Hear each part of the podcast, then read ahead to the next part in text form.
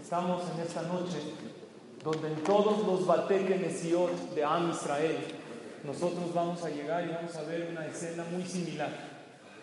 Gente sentados en el piso lamentando una destrucción que fue hace 1947 años. Y una persona se pregunta por qué estamos todavía lamentando algo que pasó hace tantos miles de años. Y como me preguntaron ahorita, nosotros qué culpa tenemos, nosotros qué hicimos. La Gemara dice, Kol Dor, Shelon Ibna Betamigdash Beyamab, Keilu Meherab Beyamab, toda generación que el Betamigdash no se construyó, es como si se hubiera destruido en esa generación. Si nosotros ya hubiéramos arreglado. Es el primero, ¿verdad? Todo esto estamos hablando. Primero y segundo se destruyeron en la misma noche de Tisha B'Av. 1947. El segundo. Ah, fue el segundo. Hace 1947 años. Y el primero. Una, y el primero, hace 400 años antes. En la misma noche de Tisha B'Av. Y el Yerushalmi, el Talmud, la Gemara, el Yerushalmi dice, más fuerte, dice, toda generación que no se construyó el Betamigdash, es como si él lo hubiera destruido. Quiere decir que si ahorita el Betamigdash hubiera estado construido, Dios lo hubiera destruido por nuestras acciones, por nuestros pecados. Ahorita leímos la Megillah Teja y son pesuquín, que uno dice, hace 1947 años se destruyó el Betamigdash. Señores, es la espera más larga de la historia. Es la espera más. Hoy estamos esperando, rompimos récord de esperar. ¿Conocen a alguien que ha esperado tantos años algo? La persona se desespera por pocos segundos en el tráfico. Hay una estadística, a los seis segundos ya está uno tocando el claxon. El pueblo de Israel llevamos 1947 años esperando algo. y cuando hay una espera tan prolongada y no nos rendimos y le seguimos pidiendo a Kadosh Baruj Hashem no nos defrauda. Leímos ahorita en Megilat Eja. Ejaya Shebabadad. ¿Cómo puede ser que quedó desolada? Eja es cómo puede ser. Eja, ¿cómo puede ser esto? Ahí Rabatiam, una ciudad que estaba tan poblada. ¿Qué ciudad? Jerusalén. Ayetaque Almaná. Quedó como si fuera una viuda. Dice la Gemara que aquí está el consuelo del pueblo de Israel. No dice quedó viuda, quedó como una viuda. ¿Qué significa como una viuda? Dice un jajam en la Gemara, Rabbi Yehuda, que Ishashe alach ba'alal ayam. Como una mujer que su esposo se fue a un viaje muy lejano y nunca le avisó y ni le avisa cuando regresa. No somos una mujer viuda. Una mujer viuda es una mujer que su esposo murió. El pueblo de Israel no somos una viuda, somos como una viuda, como si fuera una viuda. Akadosh Baruchu de, nos destruyó el Betamigdash, se retiró la Shejinah y nunca nos dijo cuándo va a regresar. Pero una cosa sí nos prometió, que va a regresar, pero no sabemos cuándo. El hecho que va a regresar le da sentido a todo este luto, porque si Hashem no nos hubiera asegurado que va a regresar, no tiene sentido estar sentados 1947 años, vamos haciendo lo mismo, sentados diciendo la misma Megilá, sentados en el piso igual, la misma tefila, dando una somos muy perseverantes. Es increíble que llevamos 1947 años esperando algo y no nos olvidamos del Bet Amigdash ni de Jerusalén. Vean el Pasuk 2 que leímos en la Megilat Bajotiv Keba Laila va a llorar amargamente en la noche y sus lágrimas sobre sus mejillas. No tiene consuelo este pueblo. Mikolo Abea, de todos, sus de todos sus amigos que aparentaban ser sus amigos, Kol Rea Bagduba, todos sus amigos los traicionaron y se hicieron enemigos. ¿No les suena un poco familiar lo que estamos viviendo hoy en día? ¿Dónde están todos los amigos de Israel? Poco a poco nos fueron dando la espalda. Este trato que se hizo de las armas nucleares con Irán, ¿hace cuánto se hizo? Dos semanas. Hace dos semanas. Este, el primer ministro de Israel dijo, es un error que hagan esto los cinco potencias del mundo más la Unión Europea. Llevaba 22 meses cocinándose esto, casi dos años. ¿Y cuándo se aprobó? Exactamente en Ben en estos días. Y si nosotros vemos a lo largo de la historia, no fue algo que ya sucedió. Cada año nosotros vemos que sigue vigente este decreto de la destrucción del Bet No se sorprendan que nuestros enemigos nos dan la espada, porque ya lo dice la Torah. Al final es un pueblo que se va a quedar levadad. ¿Qué es levadad? Solo. Es un pueblo que finalmente nos van a dar la espalda. Nuestra única compañía es la Torah, las mitzvot y Akadosh Baruj. Si nos alejamos de él, ahora sí que no tenemos nada. Creemos, hay veces, que aquellos países nos apoyan, pero finalmente uno a uno se van yendo de Israel y de repente la opinión pública mundial, todos en contra de Israel. ¿Dónde están aquellos países que apoyaron en aquel entonces para que se haga un Estado y todo lo que Israel aportó al mundo, la economía, la tecnología? De repente todo el mundo nos da la espalda y ¿qué hacen? Provocan constantemente a Israel para qué? Para que Israel reaccione y después los países nos ataquen y después Israel reaccione más fuerte y en el momento que reacciona nos señalan como culpables. Y así dice la, la Megilá, Galetá Meoni ha sido exiliada por pobreza, Umerroba Abodá, muchísima servidumbre, los hicieron esclavos, y Ashebaba Goim estuvo entre las naciones, y hay un pasuk increíble, el pasuk Yud Aleph, el pasuk 11 que leímos en la Megilá, llegó a la categoría de que en Jerusalén dice, Kola Mane Nahim Lechem, todo el pueblo estaban angustiados pidiendo pan, no tenían comida, Natenuma Hamadehem Beochel, daban sus joyas por comida, le para vivir, daban todo su oro por un pedazo de pan duro. Y hay veces a nosotros se nos dificulta ayunar 24 horas en Tisha B'Av. No estás entendiendo lo que tus hermanos sufrieron. ¿Qué tanto puede ser? ¿Qué te está pidiendo Hashem? Solidarízate con tu pueblo. Todavía está el Betamigdash destruido y a nosotros nos tocó una generación relativamente fácil. Lo único que se nos pide es un día al año recordar. Siempre recordamos Jerusalén, Siempre decimos en cualquier boda, cuando tenemos una alegría, y no nos olvidamos. Pero hay un día al año el cual se nos pide recordar la, destrucción del Bet más intensamente, sentados en el piso, ayunando, y ni siquiera la sentada en el piso es para todo el día. Mañana, después de mediodía, una 43, ya nos podemos parar. ¿Qué tanto te pide Hashem? Tampoco eso estamos dispuestos a hacer. ¿Qué pasa con el pueblo de Israel? De repente nos enfriamos por completo y olvidamos nuestra historia. No sé si recuerdan, hay una, un video de la guerra de los seis días se hizo muy famoso cuando el ejército de Israel tomaron el la Maharabi. Imagínense qué momento cuando tomaron el cote. Estaban todos llorando, estaban todos muy, muy emocionados. Y en eso se ve, al lado del video, que después descifraron esa conversación, a dos soldados hablando entre ellos.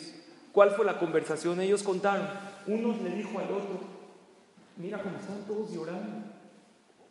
¿Por qué están tanto llorando? Le dijo, la pregunta es, ¿por qué nosotros no estamos llorando? Dijo, pues ¿por qué voy a llorar? Ya, ganamos la guerra, ya tenemos el cóctel, ¿qué tanto hay?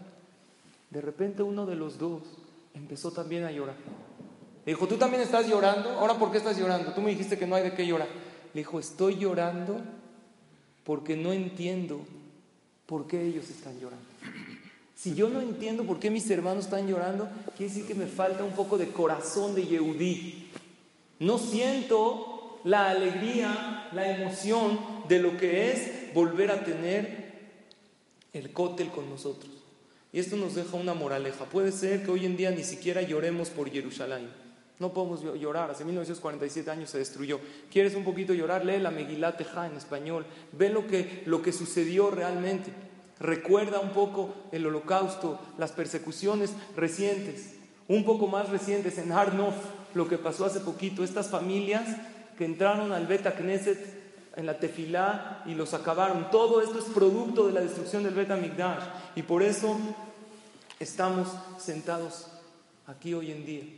El problema es que ya pasan tantas cosas que la persona a veces dice, ya me acostumbré. Ya nos acostumbramos a escuchar que hay atentados.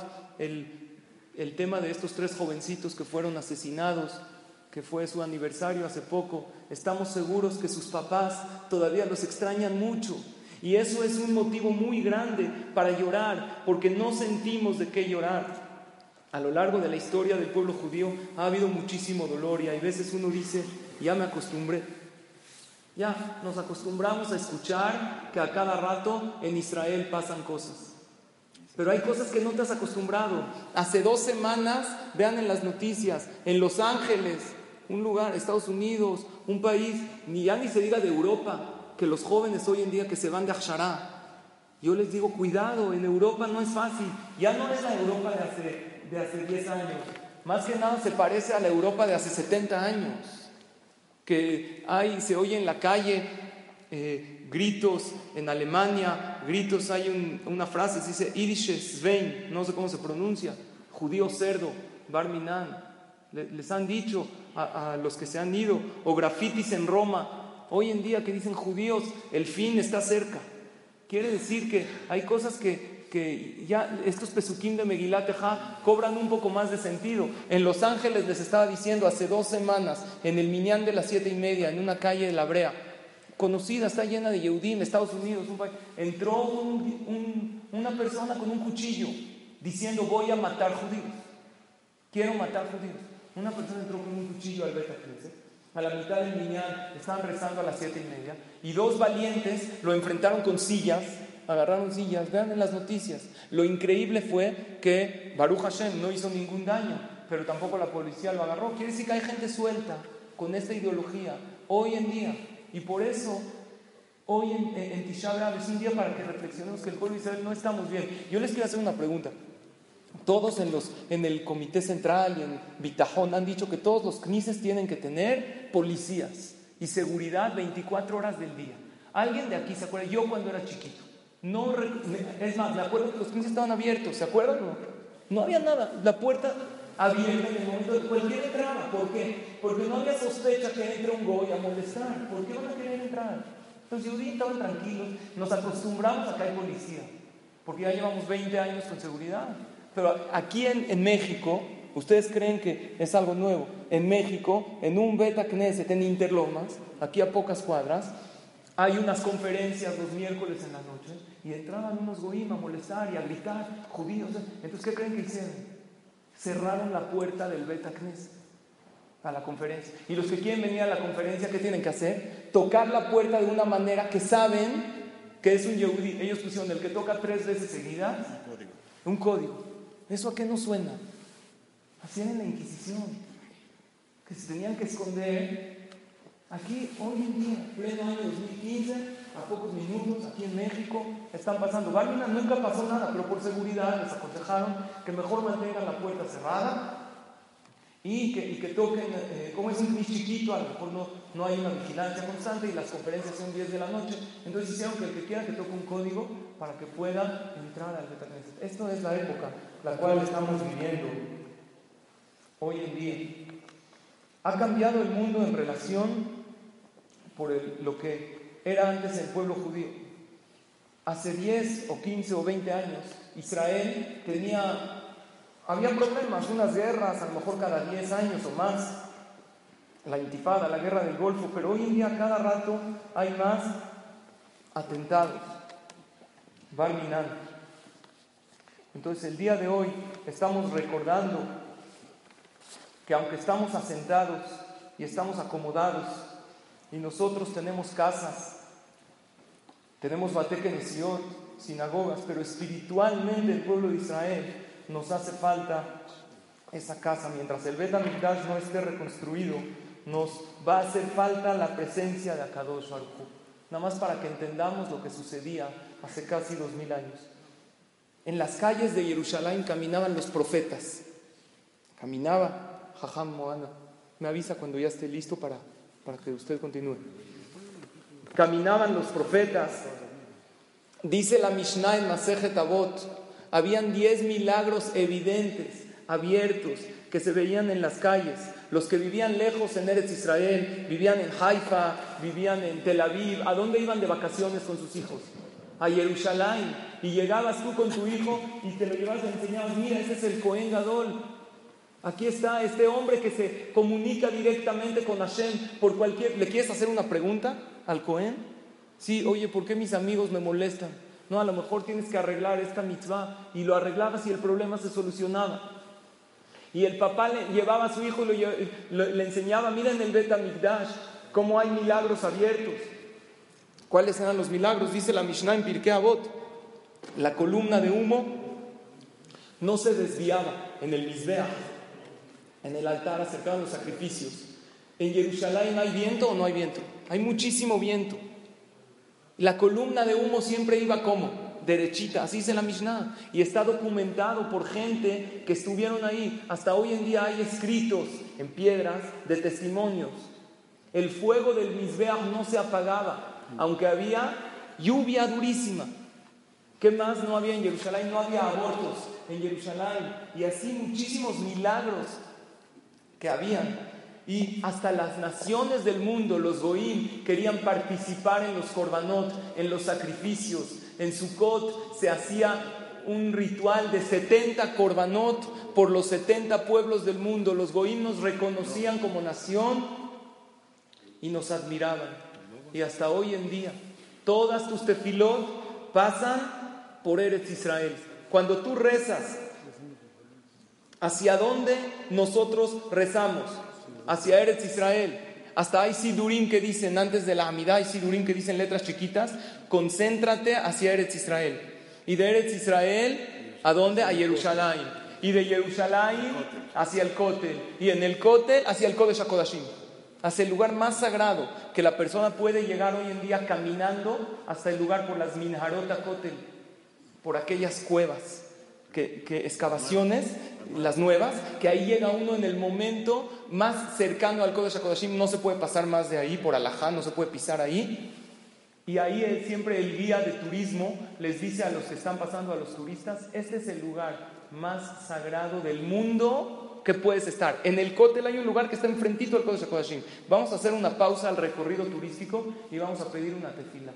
Y ahí cualquier persona, hasta los más alejados, de repente sienten un despertar y sienten una cercanía a Akadosh Baruj y es por eso que puede ser, que por eso se siente una energía especial cuando vas al cótel. Porque hasta las tefilot que rezas en México pasan por Eretz, por ahí pasan, por Eretz Israel, llegan a Jerusalén, suben por el cótel y de ahí llegan directo, ahí está el portón del Shamaim. Cuando tú vas al cótel y tocas esas piedras, Zeshar Shamaim, como dice el Pasú, sientes algo ¿Por qué se siente una energía especial? Porque todas las tefilot de todo el mundo pasan por ese lugar, que es lo único que le quedó a Kadosh Baruj de esa casa. Antes era sentir permanentemente la presencia y la protección de Hashem.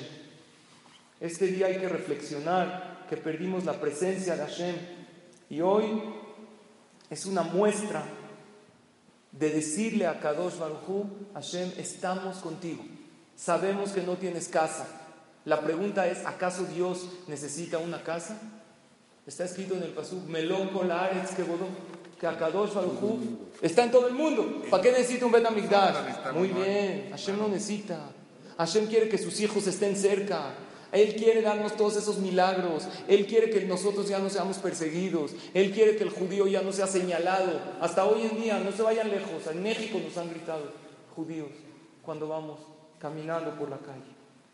La idea, y con esto concluyo, para darle la palabra al Jajam Marcos. ¿Ya está, Jajam? Ya, está.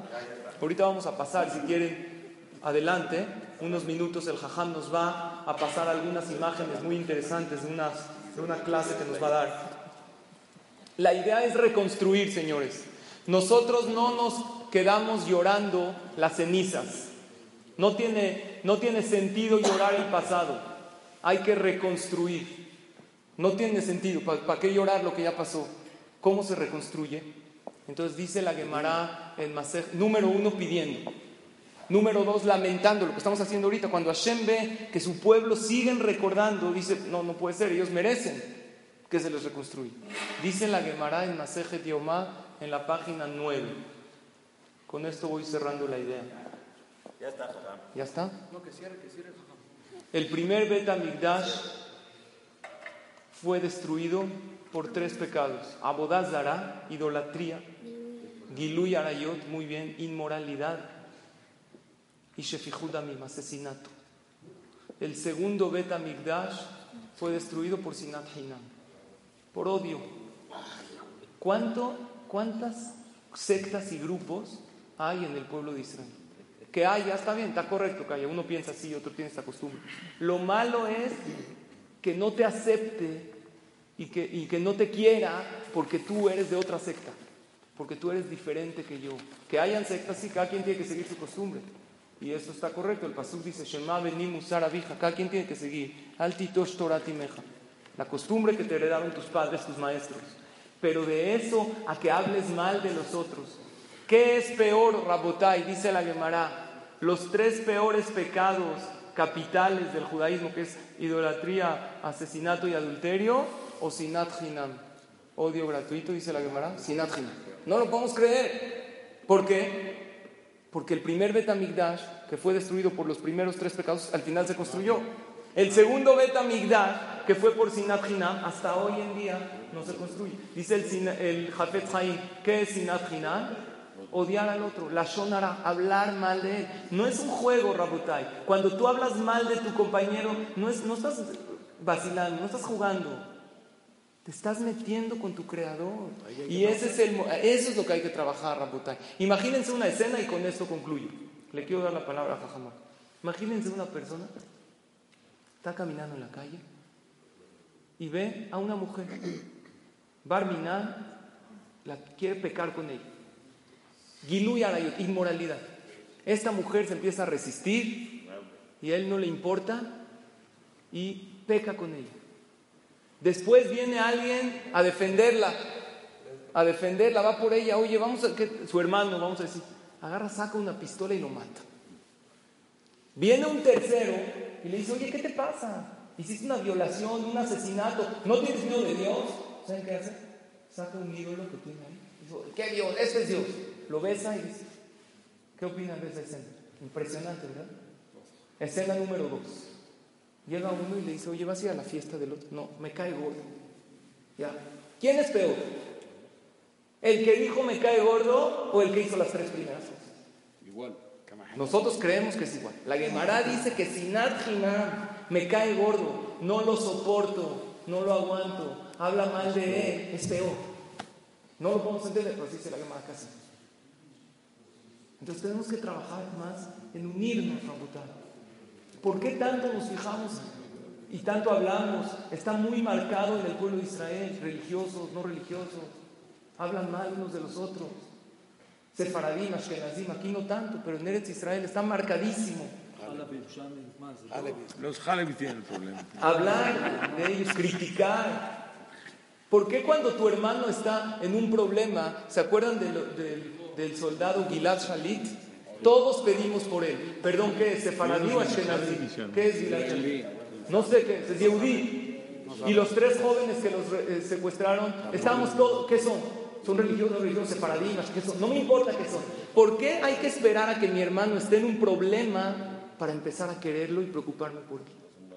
No puedo querer a mi hermano cuando está todo bien. Ese es el llamado que nos hace a Kadosh Baruj cada año en Tisha B'Av. Ojalá y logremos, de Hashem, levantar las ruinas. No venimos nada más a lamentar el pasado, venimos a reconstruir. Quiero darle la palabra a Jajam Marcos Moana. Pedimos un que nos acerquemos un poco, que nos va a, También pueden verlo desde aquí, de pie, si nos ponemos de pie aquí en la Teba. Las señoras también pueden pasar en la parte de adelante, que nos va a pasar algunas imágenes de una plática muy especial que el Jajam nos preparó. Bejabo de Rabo.